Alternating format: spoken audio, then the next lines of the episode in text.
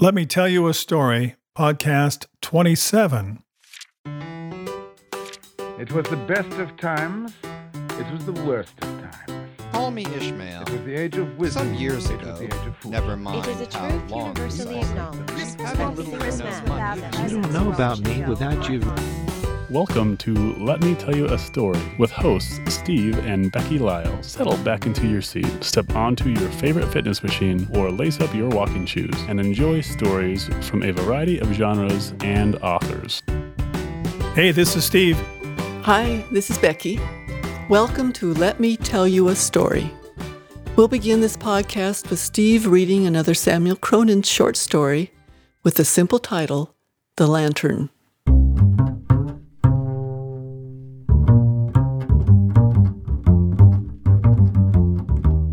Solinger dug the nugget from the claim and held it to the lantern with a ghostly fear he'd found the mother lode.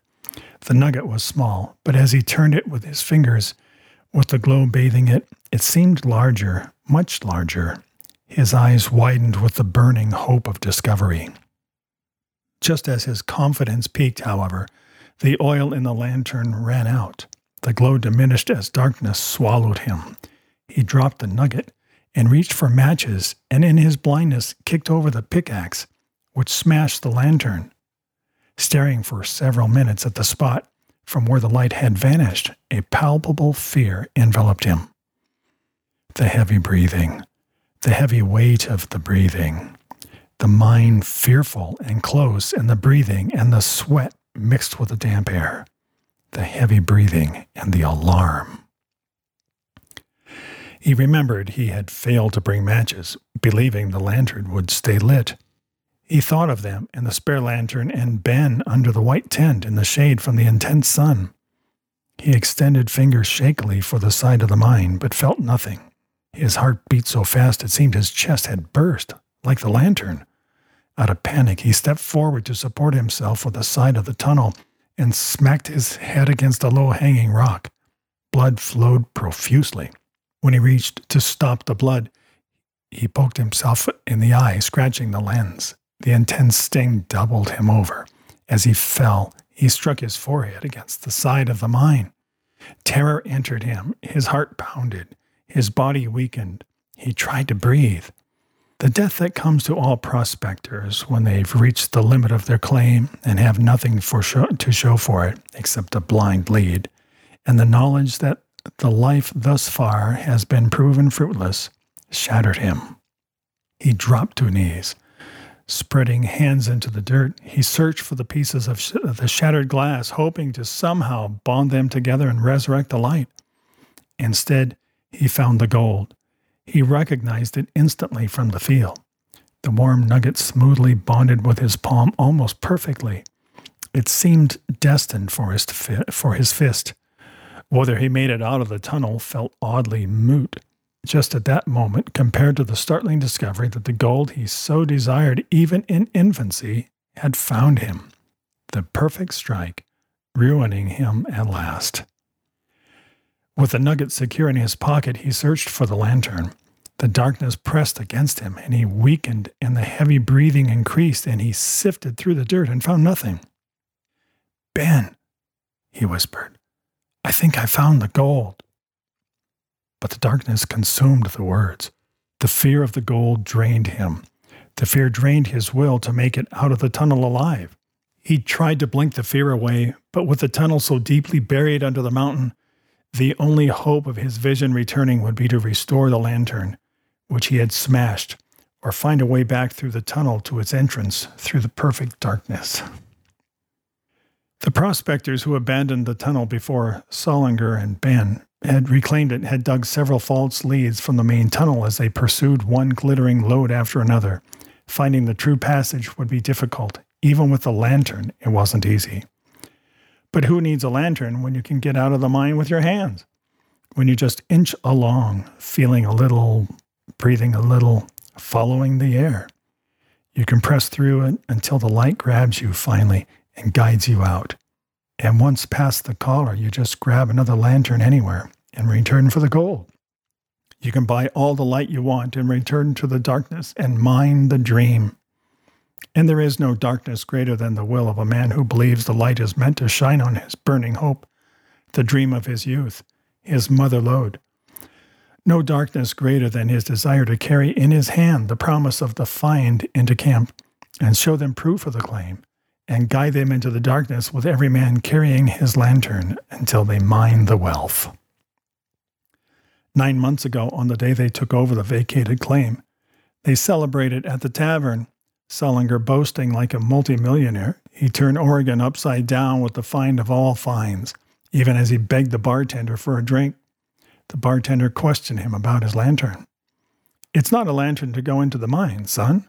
You need a mining lantern, a durable lantern. Your lantern will break before you know it. It's too fragile. He picked up the lantern and felt its weight. You need something heavy, some uh, made of solid brass with a, per, a protected chimney. His lantern was too much glass. It won't burn worth a darn. He set the lantern before him. Sullinger's face turned to dismay. The round his cheeks and small eyes drew inward. The eyebrows darkened. Now look, son, not everyone finds the gold. Not everyone's that lucky. It's down there, but only. Um, listen, it takes experience and a great amount of luck. I'm just telling you as a friend. Late that afternoon, he and Ben rode their buckskins up the draw to prepare for the digging. Early the next morning, Sullinger lit the lantern and went all the way to the end. In the nine months since, he had advanced the tunnel only five feet. In all his boasting, he had found that his 200 pounds of glittering mica fetched such ridicule in town that his name had become a thing of embarrassment. He reached for the side of the mine, but felt air and stretched his hand forward into nothing. His forehead banged against the side rock and he screamed. A little dirt fell on him. His heart raced. A long silence. He breathed heavily and ran his hands through the dirt and waited for the silence. Lowering farther, he said, I busted the lantern. I'm sorry I busted the lantern. And struck a rock with his kneecap and whimpered. I ain't never gonna bust a lantern again. But that's what you said last time and the time before. You don't really want to live in the light, do you, Sullinger? No, I don't really want to live in the light. The tunnel narrowed, and he tried to push through, but the protruding rock dug in his skin. Unable to stand, he couldn't inch sideways the way he had with the lantern. He pushed harder, but couldn't budge. A little dirt fell on his neck. His heart pounded. Ben! The tunnel shook. Suddenly, a roar overwhelmed him as rock and dirt covered his body. Then the roaring ceased. The lantern cost him everything when he bought it hitching a ride with the family on a Conestoga from Chicago. He rode the whole way in the back, eyeing it. When they let him and Ben off, he traded the last of his cash, convincing the father he needed it more than they. Why? What you got planned? I'm a miner. It ain't a mining lantern. It don't matter what kind of lantern it is. I'm a gonna find the gold. He shoved his hands in his pockets and looked at the mother. When I find it, I'll bring it back. Ain't no gold in those parts. The mother looked pleadingly at the father. Hank, we need the money. Can always buy another lantern. How we going to see? Campfire. The father looked from her to his boy and girl, and then to Sullinger. You going to treat it well? Yeah, heck, I'm going to treat it well. We need the money for Pendleton. We can get things, said the mother. The children looked at their dirtied feet. The father peered at the setting sun. You are going to take care of it, though? Yeah, like it's my child. The father wedged his foot in the spoke and draped his forearm, forearm over thigh and squeezed his fist weakly. It ain't a rich man's lantern, he said. I spent everything I had getting it. You treat it well. And he scratched his mustache, and the eyes became keen and searching as he looked deeper into Solinger. You know something? He said. I don't say this usually. In fact, I've never said it. But there's something about you. It's down there somewhere. You'll find it. You'll find the gold. I can see it in your eyes. He watched the sun die beneath the hills. The lantern, with its shattered chimney, lay somewhere behind him. He groped for it, but touched fallen rock. Dirt covered his hair and forearms, and small chunks of rock lay on his back and buttocks. He tried to swipe the dirt out of his eyes and breathe, but the dirt was thick, and he lowered his mouth to the ground. Ben, you there? The stifling coffin constricted him.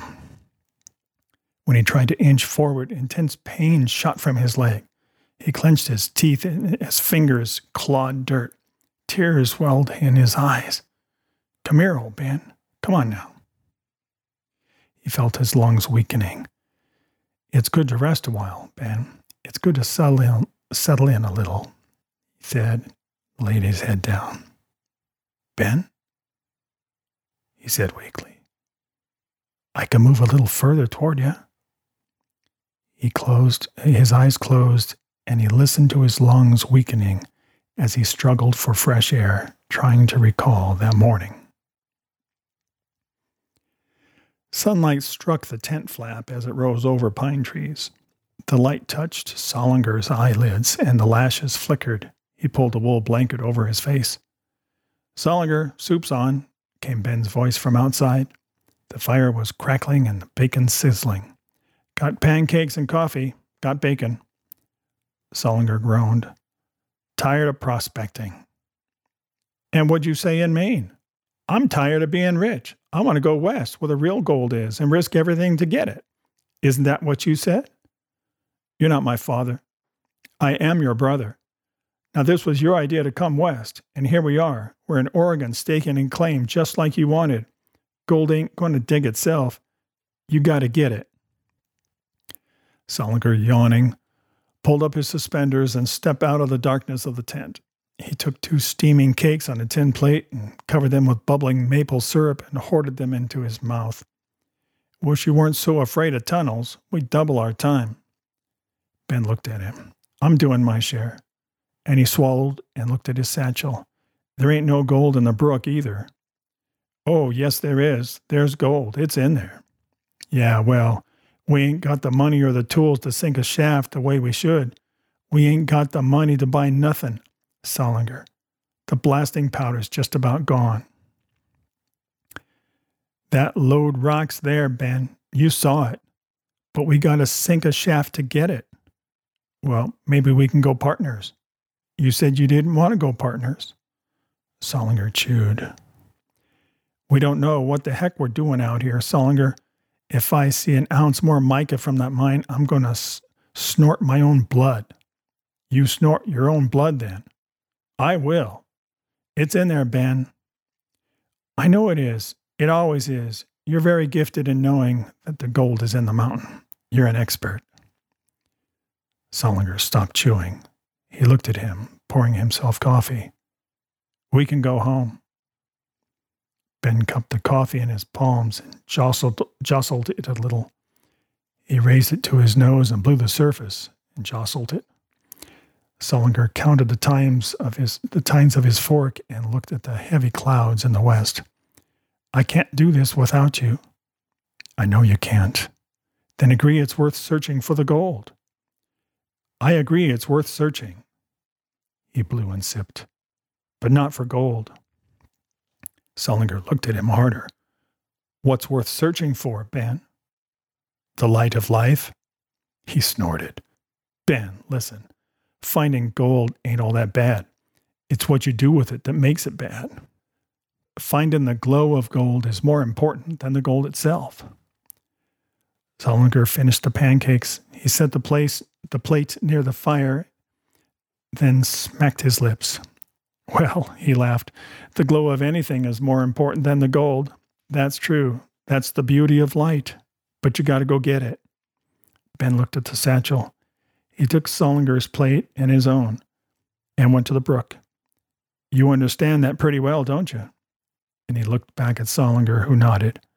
But your knowledge ain't been tested. You want the gold. You ain't no different than anybody else, except you think gold can buy the light. But light ain't for sale. Sullinger followed him to the brook.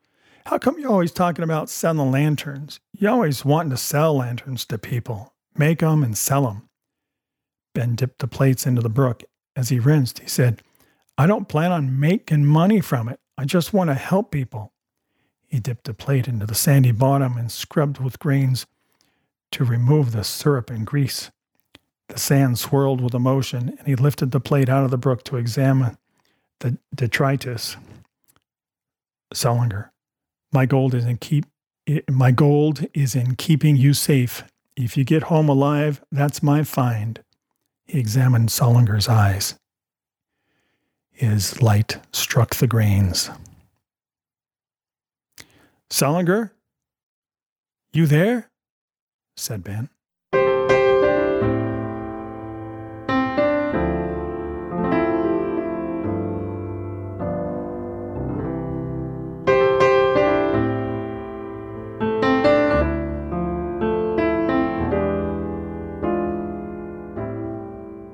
If you're thinking that can't possibly be the end of the story, you're correct.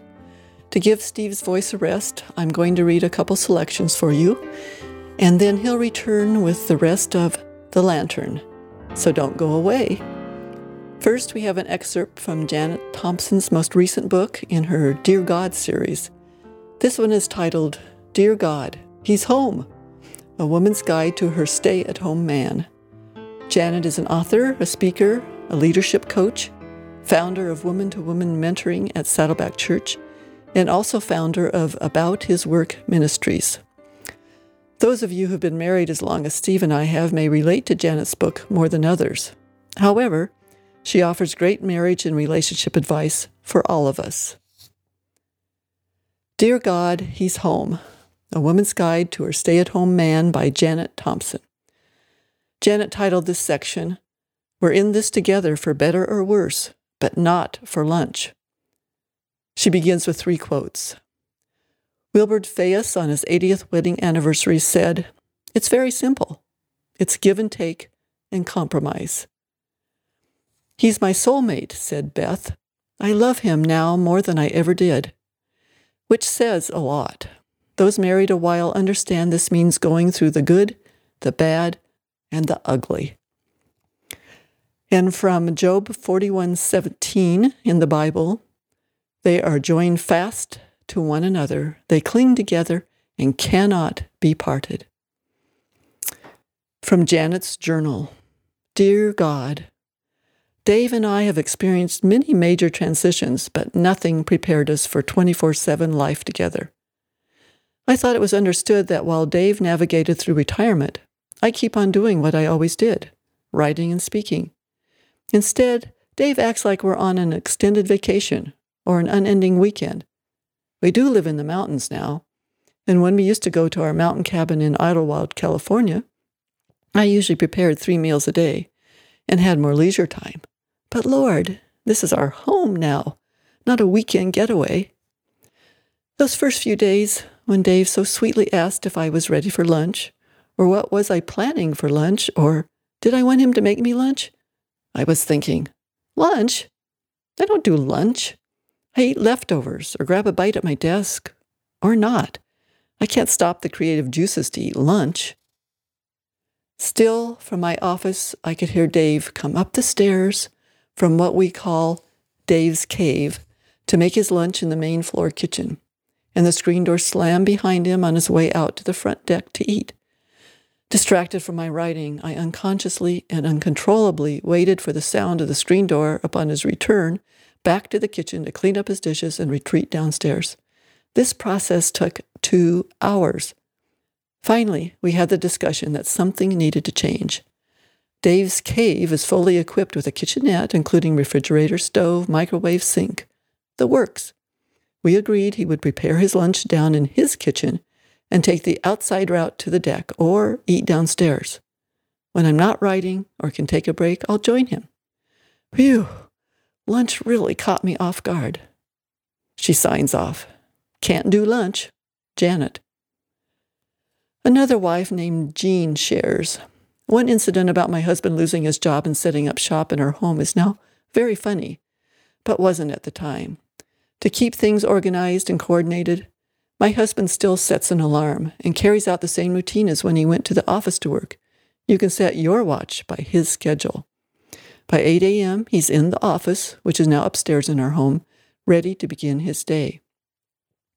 On the first day of his new life, he bounded down the stairs at 11:30 and said with an enthusiastic smile, "What's for lunch?" I was in the kitchen at the time, but lunch wasn't my agenda. My mind quickly went into fast forward and I could see the rest of my life fixing one meal after another, cooking, cooking, and cooking. I didn't respond in a positive way. Should have said, wherever you're taking me. Or possibly, this kitchen is closed for lunch. What I said was, lunch? I do lunch with my friends. Ouch. He looked crushed, and I instantly knew I had mishandled this new phase of life. I'm happy to say we've worked things out and even occasionally have lunch together. We're into a smooth, flexible rhythm and in a very good place. I learned to guard my relationship and to be sensitive. Here's a mentoring moment from Janet. Before you're thinking, poor Dave, he has to stay down in Dave's cave, it's actually a fully furnished apartment, described by overnight guests as a luxurious suite. Our kids were worried when we first nicknamed it Dave's Cave until they saw how lovely and spacious it is, with a big TV, his desk and computer, and comfy furniture. Dave really is very happy with his own space. I could have included many more stories about stay at home husbands expecting lunch and their wives' shocked reactions. Peanut butter and jelly worked for the kids when they were home, and we wives usually finished leftovers on the run, or graze, or maybe go out to lunch with a friend. Now he's home and wanting lunch every day. Alice's husband sits down at the table waiting for his lunch. Priscilla said her husband husband's retiring from his work added to her work, like making lunch. Anita's husband agreed to make his own breakfast and lunch, but he wanted dinner ready at 5 p.m., too early for her. Michelle's husband put in his order for what he wants for meals. Otherwise, complain about cleaning and straightening the house more because he's home all day, dirtying and messing it up or having more laundry since he isn't using the cleaners anymore. And the stories. And on and on the stories went. Instead of feeling resentful or overwhelmed, put into perspective issues like lunch or helping with household duties and discuss with your husband in the same way you would a major decision or planning a trip. Talk it out. Most husbands were used to eating lunch somewhere, maybe driving up to a takeout window or sitting in a restaurant and ordering, or going to the lunchroom and eating the lunch you packed.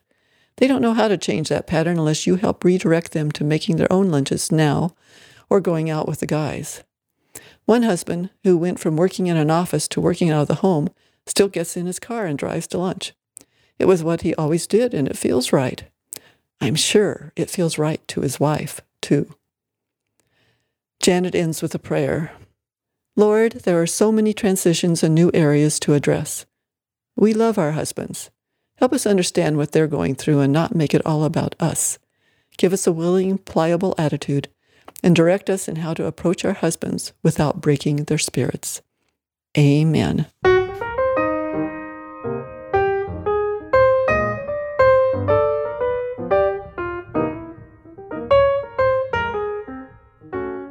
Thank you, Janet, for sharing that excerpt with us. Sounds like a fun book. Now to switch back to fiction. We've been reading from my first novel, Winds of Wyoming. Today, uh, we'll start in the middle of chapter three and finish that chapter. Just as a little uh, background, our hero- heroine, Kate Nielsen, is in a small cafe uh, called Grandma's Cafe in the small Wyoming town named Copperville.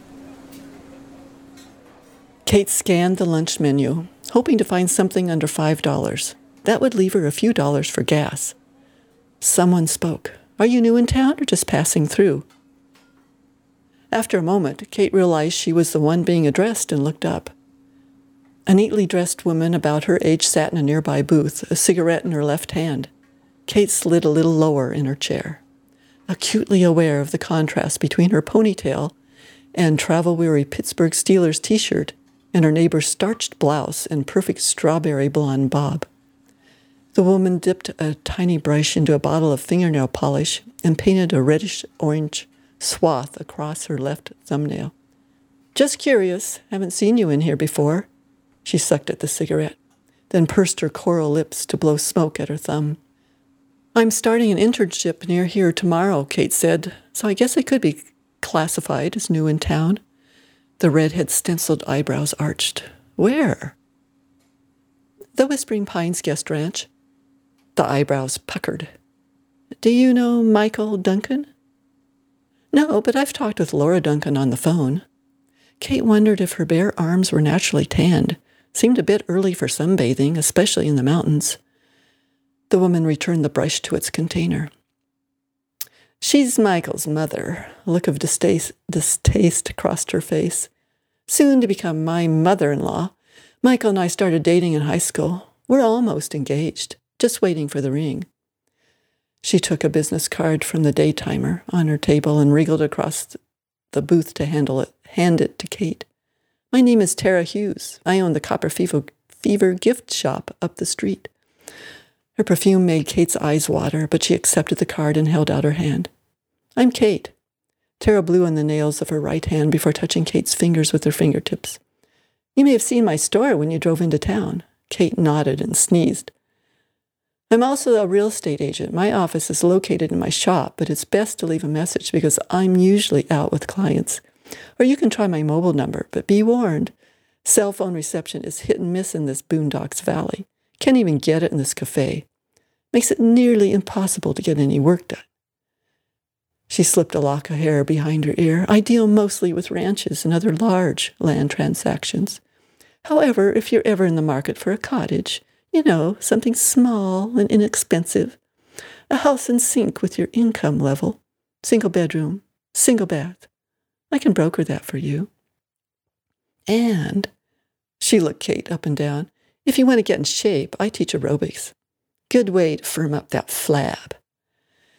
Kate thought about how hard and long she'd labored to regain her weight and health after the meth. I don't think. Phone call, Tara. The waitress was back at the counter holding a corded phone in her hand. Oh, that's probably Michael, wondering where to meet me. Tara sashayed away, trailed by a mantle of perfumed smoke. Kate looked at the menu. If Tara Hughes had flab, it wouldn't have a chance to jiggle in those pants. The waitress returned, pencil and pad in hand. What'll it be, missy? Kate handed her the menu. I'll have a cheeseburger, please.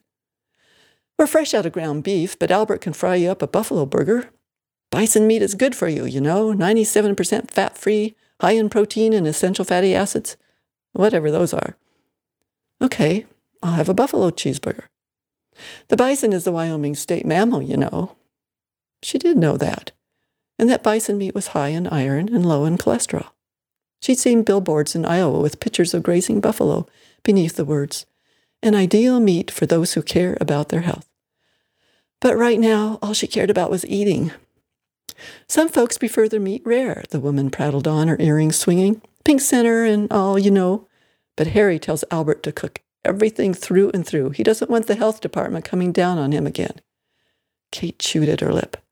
Should she leave the restaurant to avoid the painful giardia she experienced after eating food from a subway trash can? A hunger pang rumbled through her abdomen. Well done, it's fine with me. Want fries with your burger? No thanks. She had to keep costs down. Anything to drink? Water, please. The woman poked the pencil above her ear, grabbed the menu, and strode across the linoleum to the kitchen window. Albert, get off, up off your big fat behind. Her voice rose above the Beatles singing about yellow submarines. You got a first time Pennsylvania customer here who wants a taste of your Wild West buffalo cooking. Kate felt her face flame. If she hadn't been so hungry, she would have walked out. To think she used to dream of the day she could order her own food instead of eating mass produced meals. She grabbed the newspaper someone had left on the next table and turned her back to the door, ignoring its squeak as it opened and closed. She'd had enough interaction with the locals. She'd barely had time to read the front page headlines when a hand clasped her shoulder. She twisted, and her heart sank. Jerry Ramsey, one of Patterson's most hated correctional officers, stood next to her, leering down at her. She wrenched from his grasp, What are you doing here? He flipped a chair around and sat down facing her, his elbows on the chair back, a beer bottle swinging between his thumb and two fingers. A melancholy tune filtered through Kate's disbelief. Someone sang of butterflies and told her not to be concerned, promised not to harm her. She crumpled the newspaper. Jerry Ramsey would do everything he could to harm her, to ruin her new life, to steal her freedom. He sneered. Just like it, Patterson. You thought you could walk out on me. But as usual, I outsmarted you. You could have driven all the way to the Pacific Ocean, but I'd still find you. She stared at his iceberg gray eyes, his rigid jaw, his greasy black hair beneath a brown western hat. Cowboy hat? She'd never seen him in one before. But then, she'd only seen him in uniform. His aftershave made her head hurt, like always, and unearthed memories she'd buried long before she left Patterson. Kate clutched the table edge. Why did you follow me? Because. He noisily sipped the beer, his gaze wandering from her face to her chest. You belong with me. She opened up her mouth, but he held up his hand. If you behave yourself, we'll get married and have a honeymoon with the birds and the bees and the bears in Yellowstone National Park. And we'll make us another baby. He reached for her, but she jerked her chair backward, nearly tipping it over. I never belonged with you. The other patrons turned to stare. She glared at him. Get away from me and stay away. His lips twisted into a sardonic smile she knew all too well. So what are you going to do? Call the cops? Who do you think they believe? You, the jailbird, or me, the recently retired correctional officer? You liar, you are fired. The music stopped. Ramsey's eyelids narrowed. Thanks to you, slut. She jumped to her feet, fumbling through a and trying to see beyond her anger she felt for money. She had to get away from him, but they would send her back to prison if she didn't pay for the hamburger. Singing of words and tunes, Neil Diamond's voice eased into the deathly quiet room. Ramsey sang along, his voice soft and off key. Jake glanced at him. His jaw had relaxed. A soft smile touched his lips. She wanted to vomit. Get back to your swamp, Ramsey. He grabbed her hand. I know you miss my lovin'. She snatched her hand away and hurried to the counter to toss her only money, a $10 bill, beside the register. She avoided eye contact with Tara, who, though she still held the phone to her ear, was as silent and watchful as everyone else in the restaurant. Kate pushed the door open. Where you go? called the waitress, but then she interrupted herself. Hey, you, you can't have booze in here. Grandma's doesn't have a liquor license. Kate ran to her car and locked the door and yanked it open. She steered the Honda through the parking lot, past the waitress, standing at the doorway with a plate of food in her hands, and onto Main Street, barely missing a dog. That's when she saw the patrol car. She hit the brakes. The officer rolled by, hand set at his mouth. Kate pounded the dashboard. Oh, I God, why did you let him find me? She skidded the car to the side of the road. How far do I have to go to get away from Ramsey? She clenched the steering wheel. That brown truck. It had to be his. He'd followed her from the church. And before that, from Pennsylvania. And he was probably telling everyone at the cafe all about her. Her reputation would be ruined before she reached the ranch. She'd be fired before she started. She should keep driving, maybe go to. Kate stopped. This is not a time for panic. She lowered the window. This is my life now, my life. She was so tired of running, running from foster homes, social services, boyfriends, pimps, break ins, police. And now, Ramsey. She took a breath. Ramsey no longer has control over me. Another breath. He will not drag me into a cesspool again. Breathe. Breathe. She dried her cheeks with the bottom of her shirt and opened the glove box to retrieve the directions to the ranch. She hadn't driven all the way to Wyoming to abandon her education. She had to complete the marketing internship. But this wasn't what she'd envisioned. In fact, it was a stinkin' lousy way to live her dream. Solinger, you there? There? Said Ben. Solinger's eyes flickered with the approaching glow of a lantern. That you, Ben? I thought the mountain fell on top of me. It did. You all right? As Ben neared, terror shone in his eyes. It's going to be okay, said Solinger. Ben's hand shook violently, holding the lantern. We got to get you out of here. Calm down, Ben. It's all right. I hate this tunnel already. Don't see how you can labor under here alone. His eyes widened against the rocks protruding from the narrow sides and hanging from the low ceiling. Rather be panning right now. Solinger half smiled, but his smile ceased when he followed Ben's eyes to a severe gash on his lower leg and the flowing blood. We gotta get you out of here. Sulling. Calm down, Ben. Just calm down. He removed his belt and applied a tourniquet to the thigh. Solinger grunted. Can you walk? said Ben. You gotta dig me out before I can walk. You better be able to crawl at least. I ain't packing you out. You're too dang heavy. Solinger half snorted. Ben removed the rocks from the back and dug out some of the leg. Why didn't you come get me when it happened? Ben looked at him quickly. Just let me help you out. This is killing you, ain't it? Being down here in this mine. He grabbed Solinger by the armpits and braced his boots on either side of the narrow, narrowing and pulled. Solinger yelped at the pain. Darn it, Ben, go easy. Ben pulled again. Suddenly, the tunnels shook. Solinger covered his head. Ben dove to protect Solinger. Before he could lunge, a rock struck him.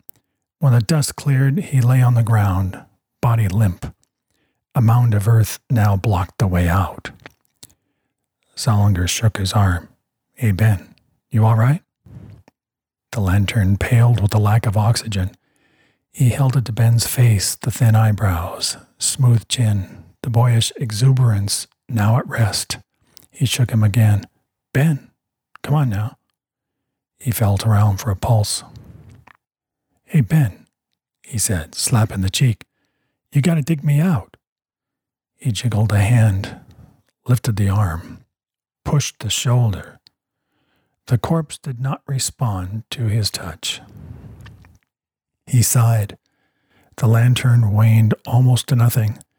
He studied it with eyes blurred from shock and with a dopey mind lumbering against the flame.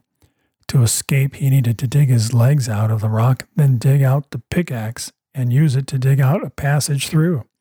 Then he needed to pull Ben all the way to the entrance, several hundred feet away, while holding onto the lantern. His leg hurt tremendously.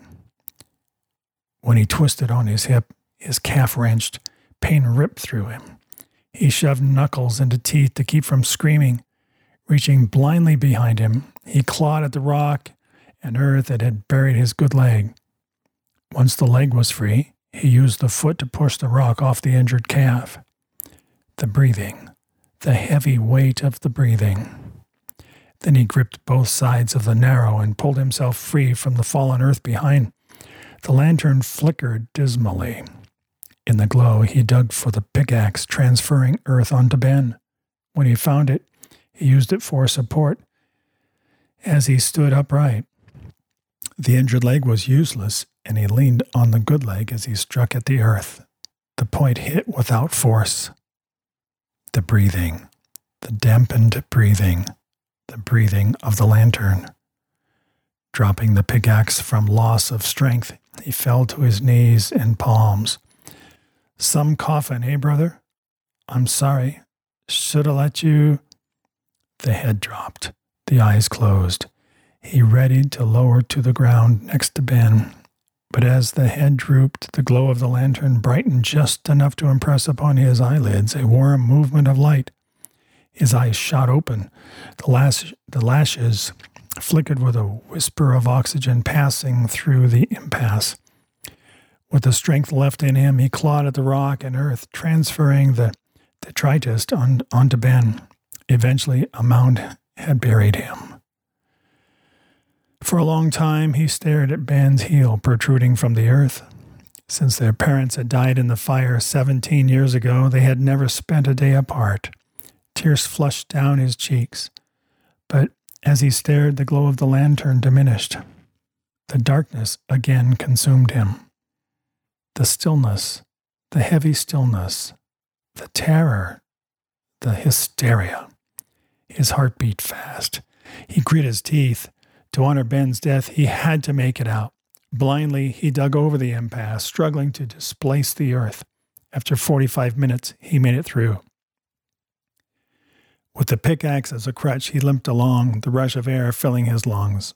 All at once, before his eyes adjusted, he arrived at the entrance. As he stepped out from under the adit collar, natural light slammed into him with such powerful that he collapsed against the tent and wept. As he recovered from the trauma, he went through Ben's satchel, searching for whiskey and iodine. Groping blindly, he pulled out a cloth pouch full of heavy rocks. He dumped them onto the bedding and glanced at them half heartedly. The rocks looked strange. He picked up the magnifying glass next to the bedding and examined, but in his fatigue, struggled to focus. He'd seen their likeness only a few times in his life. Picking up a few, he scattered them in his palm then compared them with the stone he himself mined. They were gold nuggets. Quickly, he dumped out the contents of the satchel and found six more cloth pouches, all filled with nuggets as large or larger than those in his palm.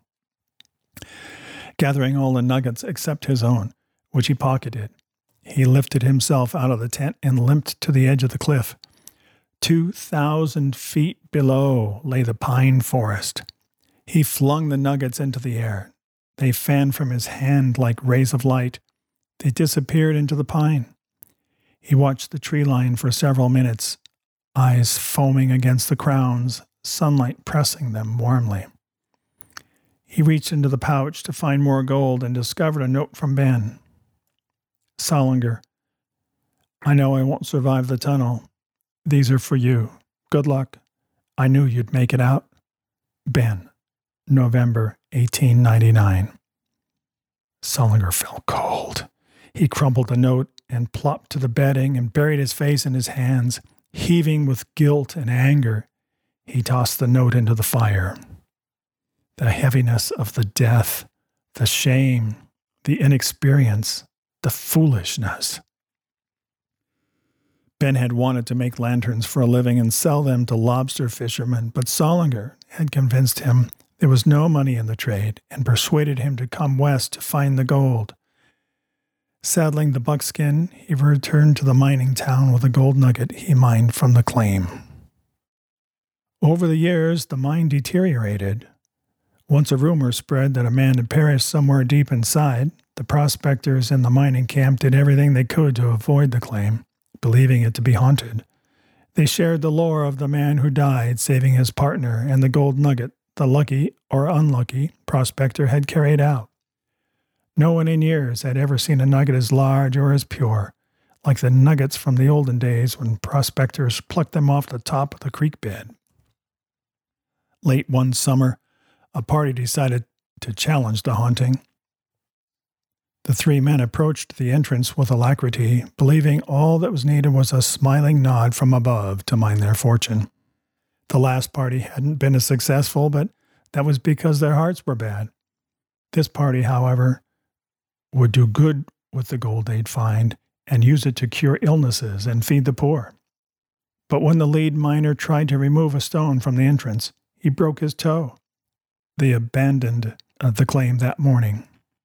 The next year, a three man party traveled up the mountain to see if they possessed the luck and skill to mine the lode. It was their lucky day. All three miners found traces of gold in the creek nearby and then discovered in the dirt a small nugget. This must be from the mine, they said. Their hearts salivated. As they prepared to go in, one of the braces of the adit collar fell on the front miner and paralyzed him.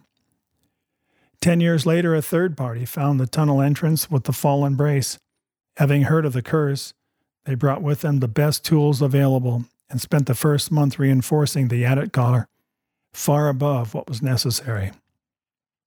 They believed they'd find the gold because they were cautious, overly cautious. They gathered all the tools they needed and entered. After several paces, the light from the entrance diminished, and their hearts beat fast, even with the mining lanterns.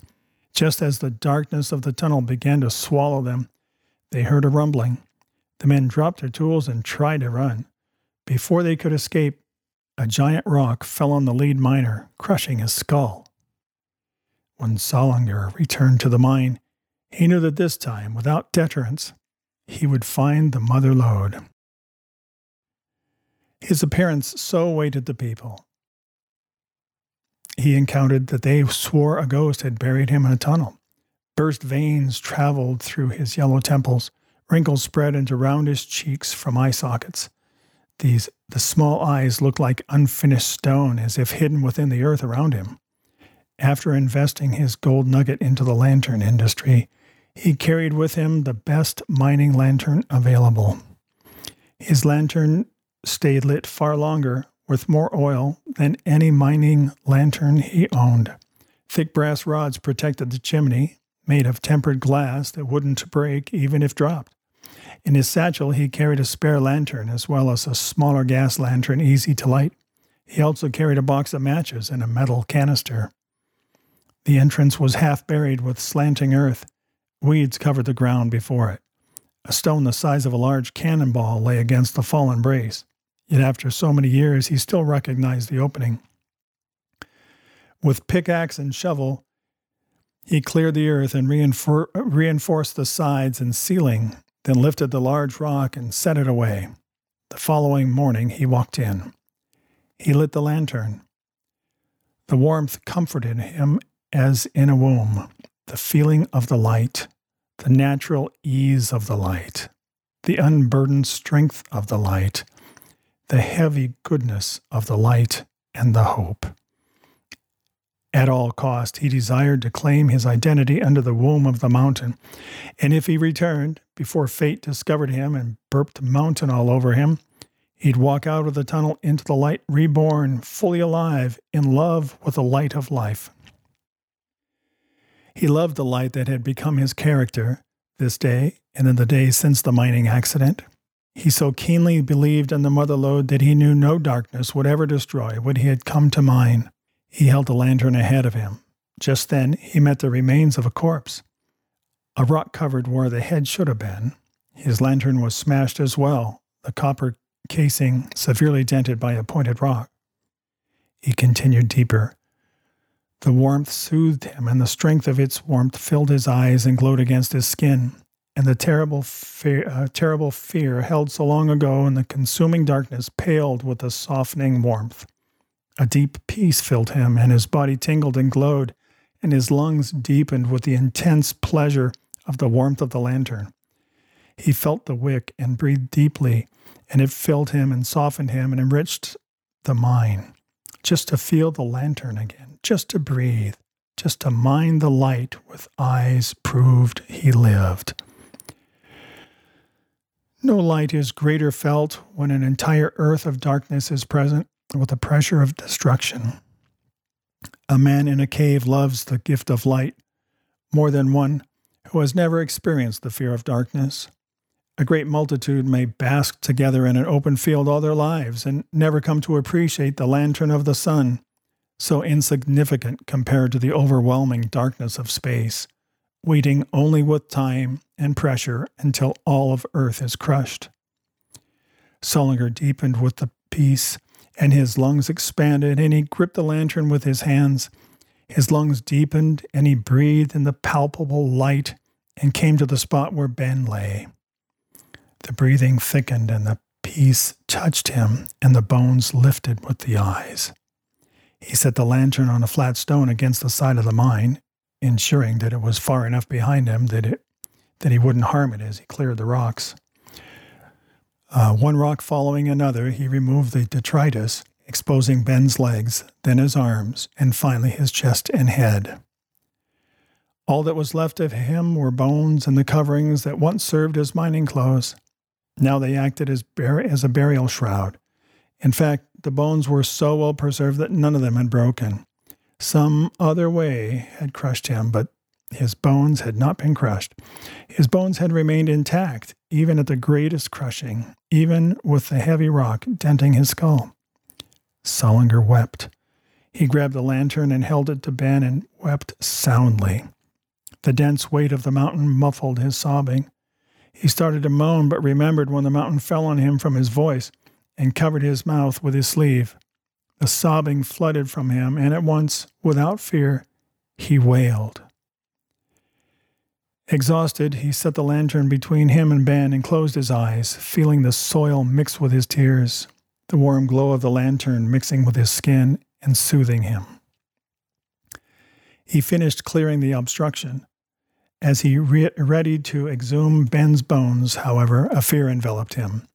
The same fear he felt when shrouded in perfect darkness. He shivered and pulled his hand to his chest. With sober awareness, he covered up his bones, just as he had done so many years before. He returned to the task at hand the mother lode. By the glow of the lantern, he navigated the narrowing, realizing how less narrow it really was. He arrived at the adit end, and there, just shy of the end of the tunnel, lay the shattered lantern.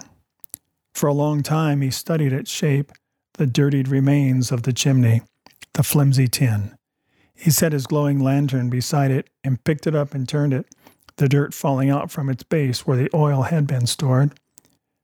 The construction was pathetic. To think that such a crude model would ever bring him the gold he desired? What gold was better than the warmth to live? His eyes drifted up to the end of the tunnel, to the vein he had just uncovered the day his oil ran out. With lantern in hand, he examined the find. Large gold nuggets traveled up the vein like buds on a stem. Two many to count glowed in the light of the lantern. He scratched his head. He smiled to himself. Why not share his gold with the people around him? He smiled again and turned away from the vein, gathering the pieces of the shattered lantern, the glass, and dented tin. He placed them all in his satchel. He lifted his lantern to his chest and returned to the light, believing at last in the promise of discovery. Thanks, Sam, for that short story. Hope to hear more from you in the future. I have a quote here for writers. Asking a working writer what he thinks about critics is like asking a lamppost how it feels about dogs. Christopher Hampton said those wise words. Thanks for joining us. Until next time, happy reading. Thanks for listening. You can find more of Becky Lyles under the pen name Rebecca Carey Lyles. Her most recent novels, Winds of Wyoming and Winds of Freedom, have both won awards and made the Amazon best-selling list. Steve, well, he just really needs to get his stuff published. If you have comments or suggestions, send them to story at beckylyles.com. Tune in next week for more tall tales and fun fables at Let Me Tell You a Story.